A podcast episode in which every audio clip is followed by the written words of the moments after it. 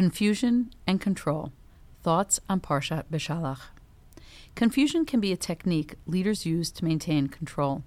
Confusion can create dependency on leaders because their followers simply do not understand what's expected of them or fail to comprehend the situation they are in. In this scenario, such leaders augment power because followers continue to look up to the leader for explanation and guidance.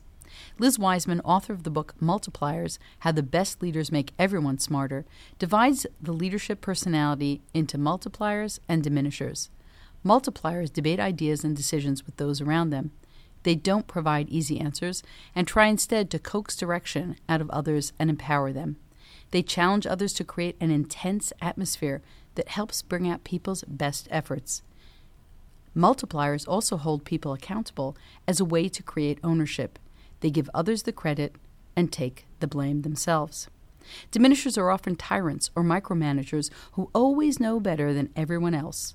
But as Wiseman discovered, many very well intentioned leaders can become diminishers unintentionally by thinking too big and expecting their teams to live up to their grandiose plans and vision without connecting the dots on how to actualize those dreams.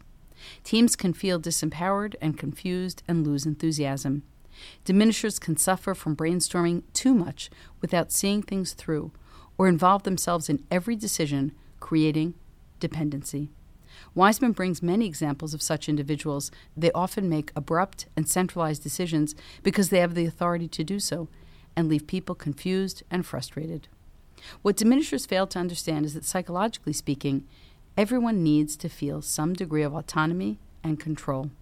Rabbi Jonathan Sacks, in The Dignity of Difference, helps us understand what happens when we have little control. At the core of our culture is the knowledge that too much of what happens to us is beyond our control, the result of economic choices or political decisions taken far away by people we will never meet nor be able to identify. Beyond the narrowing circle of the self lies a world in which we are not the makers, but the made. This, he says, is the genesis of despair. In this week's Sedra Beshallach, we find yet another example of a diminisher in chief, Pharaoh. He was a tyrant who made abrupt, centralized decisions to augment power, ignoring the welfare and safety of his people. He also thought that by exerting control, he could create the kind of confusion that would make the Israelites dependent on him. In a moment of curated magnanimity, Pharaoh finally allowed the Israelites to leave. The plagues were taking their toll, but he never believed they would find their way. As the Israelites were getting to the edge of the Reed Sea, God told Moshe exactly what Pharaoh was thinking. Quote, Pharaoh will say of the Israelites, They are astray, nivuchim in the land. The wilderness has closed in on them.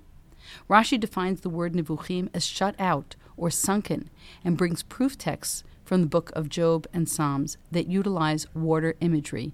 This makes sense because the Israelites were about to face a sea they could not cross. All their dreams of freedom would only take them to the bottom of an unforgiving ocean.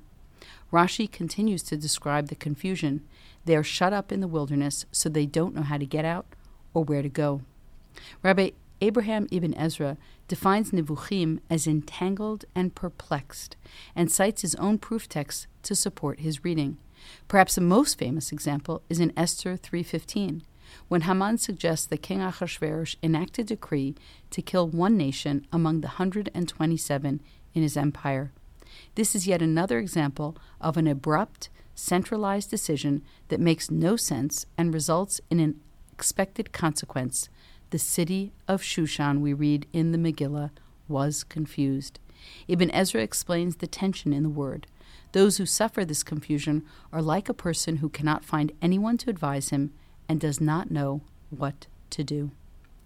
Rashbam, Rashi's grandson, cites his grandfather's explanation and puts us in the heads of the Israelites at that terrifying moment.